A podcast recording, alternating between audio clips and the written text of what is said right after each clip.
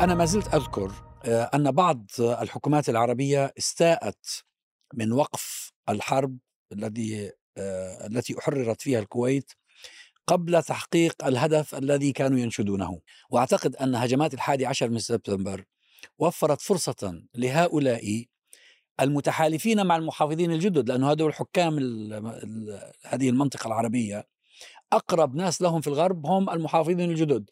أقرب ناس لهم هم المعادون للإسلام. اليمينيين اليمي اليمينيون المتطرفون آه، والمحافظون الجدد على آه، على رأسهم. الآن ظهرت بشكل فظيع. ذاك كانت ما زالت مخفية شوية يعني. طبعا. لكن الآن بشكل خاصة فظيع. خاصة الإمارات. الإمارات والسعودية. السعودية. خاصة الإمارات. وبدرجة أقل آخرون في في المنطقة. طبعا هذا التحالف الذي تشكل بين هؤلاء الحكام والمحافظين الجدد في الولايات المتحدة الأمريكية على إثر هجمات الحادي عشر من سبتمبر هي التي أطلقت فيما بعد الحرب على الإرهاب اللي هي الحرب على الإسلام والتي ما تزال مستمرة حتى يومنا هذا. الحقيقة يعني الحكاية أو الرواية من وجهة من من الجهة الثانية أو من الجهة الأخرى وهي أفغانستان. الحقيقة الرواية التي كتب عنها ورواها آه، شاهد عين إلى حد ما للأحداث حين ذاك وهو وضاح خنفر. وضاح خنفر تكلم في عدة مرات حول ما جرى في أفغانستان آه، آنذاك و... وكان مراسل الجزيرة كان مراسل الجزيرة في أفغانستان فكان يلتقي بالأمراء وكان يلتقي بال... يذكر أنه طبعا أسامة بن لادن كان في السودان إلى تقريبا عام 1998 تقريبا أو 99 ثم طلب من السودانيين أن يرحلوا أسامة بن لادن. أنا أذكر لقاء مع آه، مستشار الرئيس البشير آه، الدكتور غازي صلاح الدين وتحدث عن هذه الحادثة وقال أنا وقتها قلت للأمريكان قلت لهم لماذا؟ هو عندنا جالس مشتغل عنده حقل يزرع فيه آه، يعني فواكه وشعير وكذا. طيب أين أين تذهبون به؟ يعني هو على الأقل الآن هو يقوم بمهمة يعني معقولة وكذا وبالاتفاق معنا ونشرف عليه وكذا فلماذا يعني نرحله؟ قال فأجبرونا آه، وقالوا بأنه دون ذلك فأنتم تصبحون هدفا. طبعا والذي والذي كان من وراء ذلك كله نظام مبارك، يعني نظام مبارك هو الذي ألح على الأمريكان أن هذا الرجل وجوده في السودان خطر علينا وعليكم. بعد ما آه، آه، قصة محاولة الاغتيال. يعني جن جنون طبعا نظام مبارك وقالوا بأنه أسامة بن لادن كان وراء الأمر، فالمهم وصل إلى أفغانستان. يقول وضاح خنفر يقول أنه آه، يعني الأفغان الذي يعرفهم فهو الحقيقة من أكثر الناس كرما واحتفاء بالضيف والقادم. يعني أكثر حتى ربما من العرب كما يعني تحكي الروايات. حينما جاء أسامة بن لادن إلى أفغانستان واستقر استقبله الأمراء ومنهم طبعا الملا عمر الذي كان هو اميرا ل ويقول وضاح بأنه الملا عمر قال له بشكل يعني ربما فيه بعض الغموض لكن لا يفوت على ذكي مثل أسامة بن لادن وهو أنه أنت الآن عندنا ضيف. قال وأكد على كلمة ضيف أنك أنت الآن عندنا ضيف. بمعنى أنه أهلا وسهلا بك وما تحتاجه فنحن بخدمتك وما لكن لا تنسى نفسك. لكن أنت ضيف. إحنا عندنا مثال يقول الضيف تحت حكم المضيف. فيقول هو يقول هو الضيف حين... أسير المحلي نعم. حينما حصلت أحداث 11 9 قال أصاب الملا عمر وحكومته اصابهم انزعاج شديد جدا وخشوا أن يكون يعني أسامة بن لادن وراء ذلك. فدعوه يقول فدعوه فهو أسامة بن لادن تلكأ في الحضور. يعني هو في مسافة نعم بين دار أسامة بن لادن وبين الملا عمر ولكنه كأنما تلكأ في استجابة الدعوة. يعني يوم يومين ثلاثة هكذا. ثم لما سئل بشكل واضح يبدو أنه يعني غم الموضوع. يعني لم يجب بشكل واضح لا إي ولا لا. فكان مصدر انزعاج شديد جدا. الأفغان يعني كأنما آه، أوقعوا في فخ أو أوقعوا في مكان حرج. فهم يعني من باب لا يستطيعوا يعني تقديم أسامة بن لادن أو ترحيله أو معاقبته كما لا يستطيعون أن هم رفضوا التسليم في الحقيقة. رفضوا الأمريكان التسليم. طلبوهم بالتسليم يعني. هم قالوا لهم ما دام الرجل متهم بجريمة وهو على أرضنا فلنحاكمه هنا. نحن نحاكمه. في الحقيقة هذه الرواية أنا باعتقادي هي ضرورية لأجل إكمال الصورة. إحنا اليوم بحدث بصدد حدث صار الآن تقريبا ربع قرن. يعني كمان سنتين ثلاثة راح يصير لنا ربع قرن. الحقيقة هذه الرواية ينبغي أن توثق بشكل كامل من مختلف أبعادها. ما الذي جرى؟ إحنا مثلا السر الذي لا يزال إحنا ل- لم نكتشفه. ما الذي دار داخل الأروقة الأمريكية؟ في التعامل مع هذا الحدث. من الذي اتخذ قرار هندسة هذا المشروع اللي هو هند... هند... آه، الحرب على الإرهاب الذي دام ل... لعقدين من الزمن من الذي مش حرب كان مش على الحرب على الإرهاب الحرب العالمية على الإرهاب. بالضبط. العالمية. أنت وبالفعل كانت عالمية يعني. ترى ترى الحلف على في الحرب على أفغانستان ترى كان حلف غير مسبوق. حتى في الحرب العالمية الثانية غير مسبوق. يعني حوالي 70 دولة دخلت في في في هذا الحلف. هذا الأمر من الذي هندسه؟ من الذي أعد له؟ مثل ما تفضلت. ترى في غضون شهر في غضون شهر يعني أقل من شهر. أنت حرب مثل هذه أحيانا يراد لها أشهر حتى أنت أمريكا استخدمت اولا المظلومية. هي إنه ضربت في عقر دارها وقتل ك- عدد كبير من الأبرياء من أبناء شعبها وأنها مستهدفة. وأنها إذا كانت مستهدفة فالمنظومة الغربية بأكملها مستهدفة. الثقافة والحضارة الغربية آه، كأنها تمثلت في أو تجسدت في ذلك الوقت في. واشنطن أو في الولايات المتحدة الأمريكية. يريدون أن يذهبون بطريقتكم المثلى.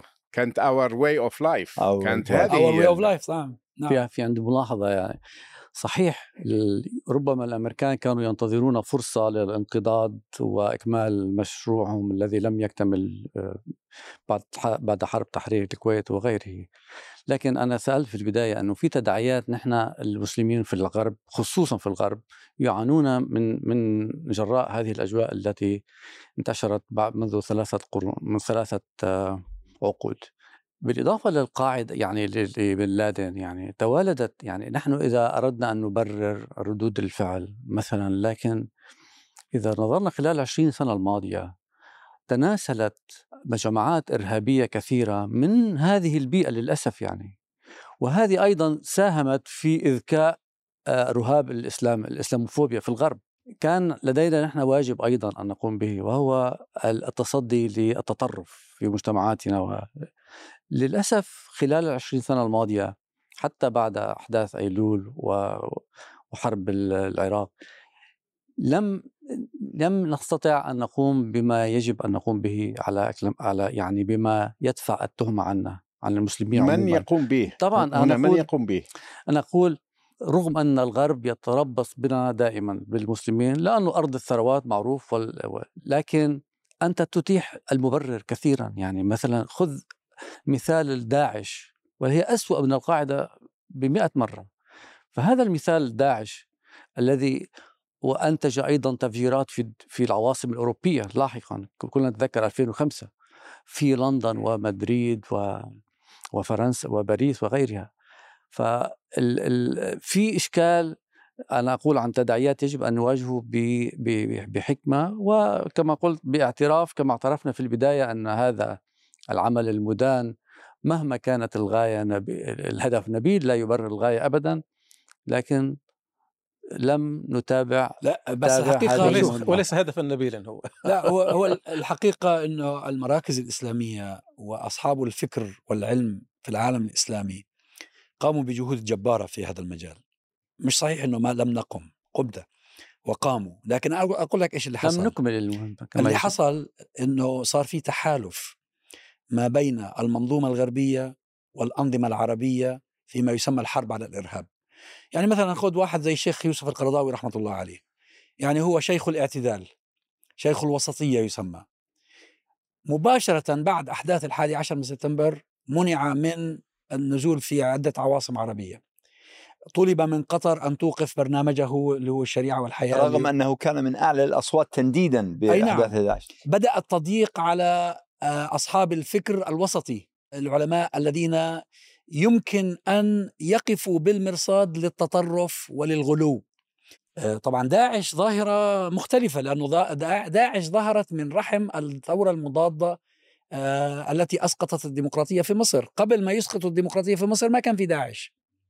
وإنما هذا التحالف الجائر بين المنظومة الدولية والمنظومة الفاسدة في المنطقة العربية هو الذي يدفع عناصر من الناس نحو أقصى درجات الغلو اللي بصير أنا وأنت ومن يدعونا إلى الوسطية آه، صوتنا يخفت أمامها. مش فقط يخفت الف- أحيانا كمان. صوتك الفكر- تمنع. الفكر الفكر الشاذ الفكر المتطرف لا يمكن وخاصة إذا كان ذو بعد ديني لا يمكن الحقيقة أن يواجه إلا بفكر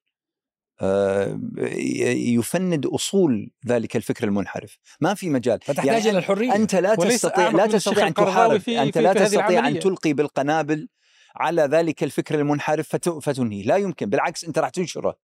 فأنت بحاجة إلى من يملك الأداة الأداة الفكرية. ومن يعني الفاهم حقيقة والعالم. كأمثال الشيخ يوسف القرضاوي ومثاله يعني ال- ال- العشرات بل المئات في العالم العربي لكي يقوموا بهذا الجهد وكان الكثير منهم يقومون ويقومون بجهود رائعة لكن الحقيقة أنه هؤلاء تعرضوا بعد ذلك لحرب هوجاء يعني هؤلاء اليوم الحرب على من؟ على الذي يملك أن يفند ال- الفكر المنحرف وما زالت وما زالت وحتى وفاته حتى بعد وفاته الشيخ يوسف القرضاوي كثيرين من الشباب أنا مرات يراسلوني يقولوا لي كيف تذكر بخير؟ كيف تترحم عليه؟ هذا ويقولون أشياء من أغرب ما تسمع. بروباغندا أنت أنظمة إجرامية آه، خاصة بعد بعد عودة آه، عسكر مصر إلى ف- نهاية النافذة الصغيرة جدا وطبعا في سوريا أيضا إلى آخره وأخذوا قضية أنه أفتى بقتل القذافي أخذوها وكأنها شيء منه يحسب كل كل مصيره. وعندما تقول له أن هذا شيخ آه، كتب 150 كتاب وأنه أكثر من 65 سنة تقريبا 70 سنة من عمره في مواجهة الطغيان والاستبداد وأنه سجن من أيام الملك. حتى من أيام الملك. فالناس مرات يستغربوا يقول لك لا إحنا ما نعرفش هذا. ال ال كانت هناك شيطنة رهيبة. كمثال الشيخ يوسف القرضاوي ربما لأنه كان هو الأشهر في الفكر الوسطي هذا. ولعبت أيضا آه ال- الأنظمة مثل النظام السعودي والاماراتي الذين كانوا يستقبلونه ويتبركون به أصبحوا يشيطنونه شيطنة كبيرة جدا. أنا أتذكر المعركة التي حدثت هنا في بريطانيا من أجل كيف منع من الدخول وبعد معركة كبيرة دخل ثم عادوا ومنعوه من جديد في تأسيس الاتحاد العام للعلماء آه، في 2005 ولا المجلس 2006 الأوروبي 2004. للتعاون البحوث 2004 2004 الاتحاد العالمي. الاتحاد العالمي للعلماء. ال- ها اتحاد العالم ص- الاتحاد صدق العالمي صدق 2004. صحيح صحيح. وكل وكل هذه ال- في الحقيقة أنظمة مستبدة طاغية فاسدة وجدت هي أيضا الفرصة لتصفي الولايات المتحدة تريد تصفية حساباتها مع دول وخاصه وبلدان كاملة.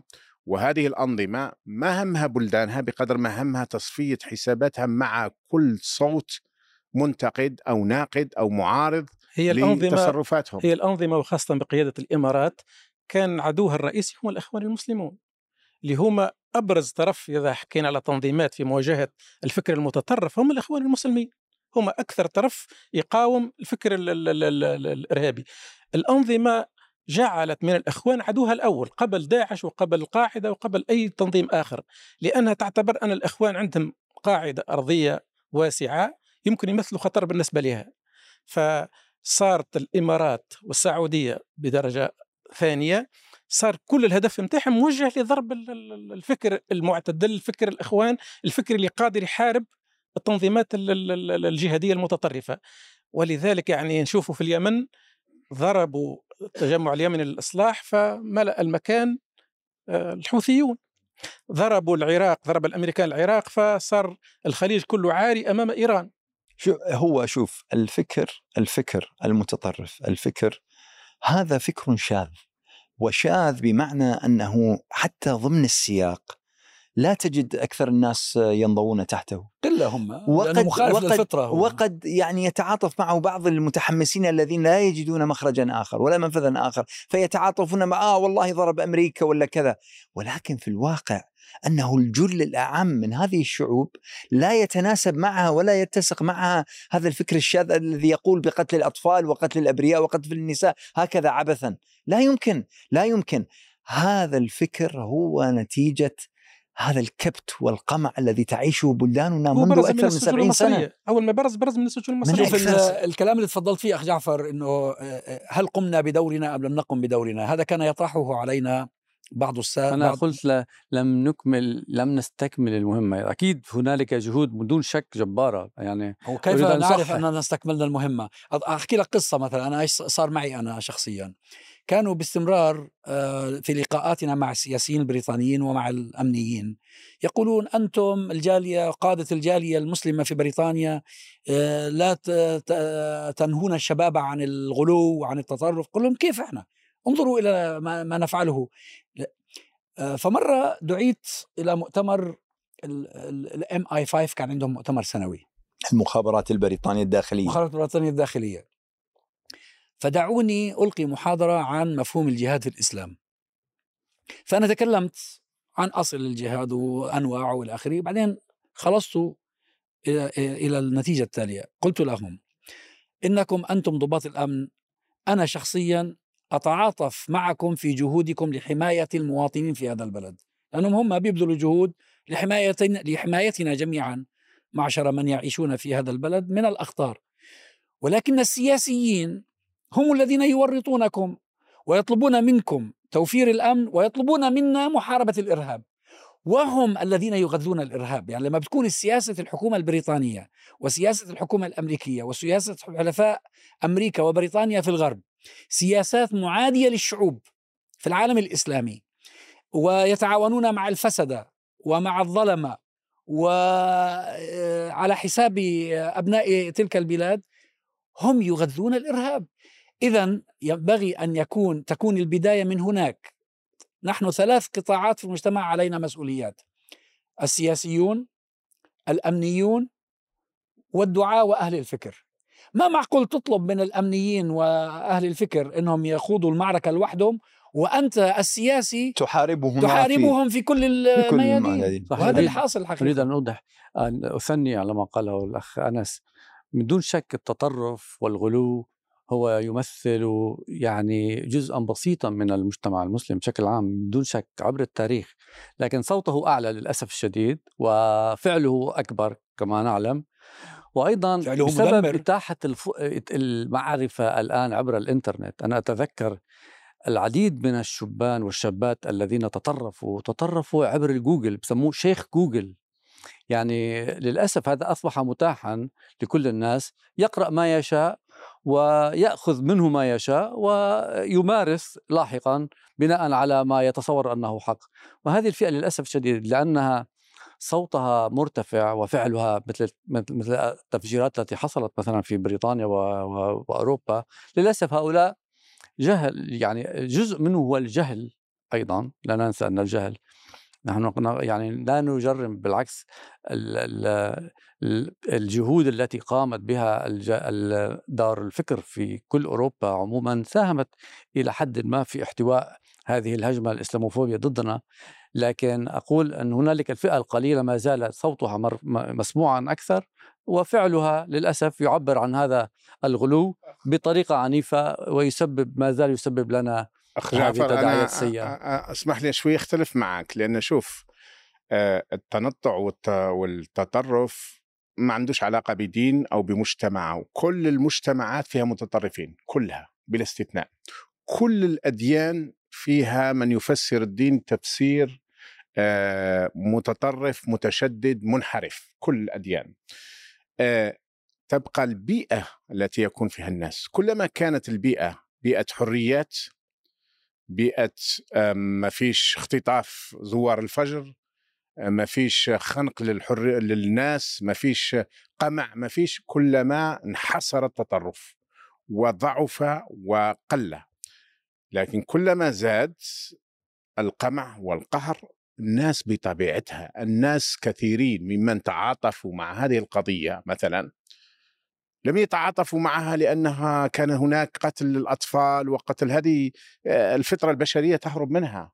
لكن تعاطفوا بعضهم أعتقد بأن هذا رد على على الطغيان الأمريكي في في بلدان مسلمة.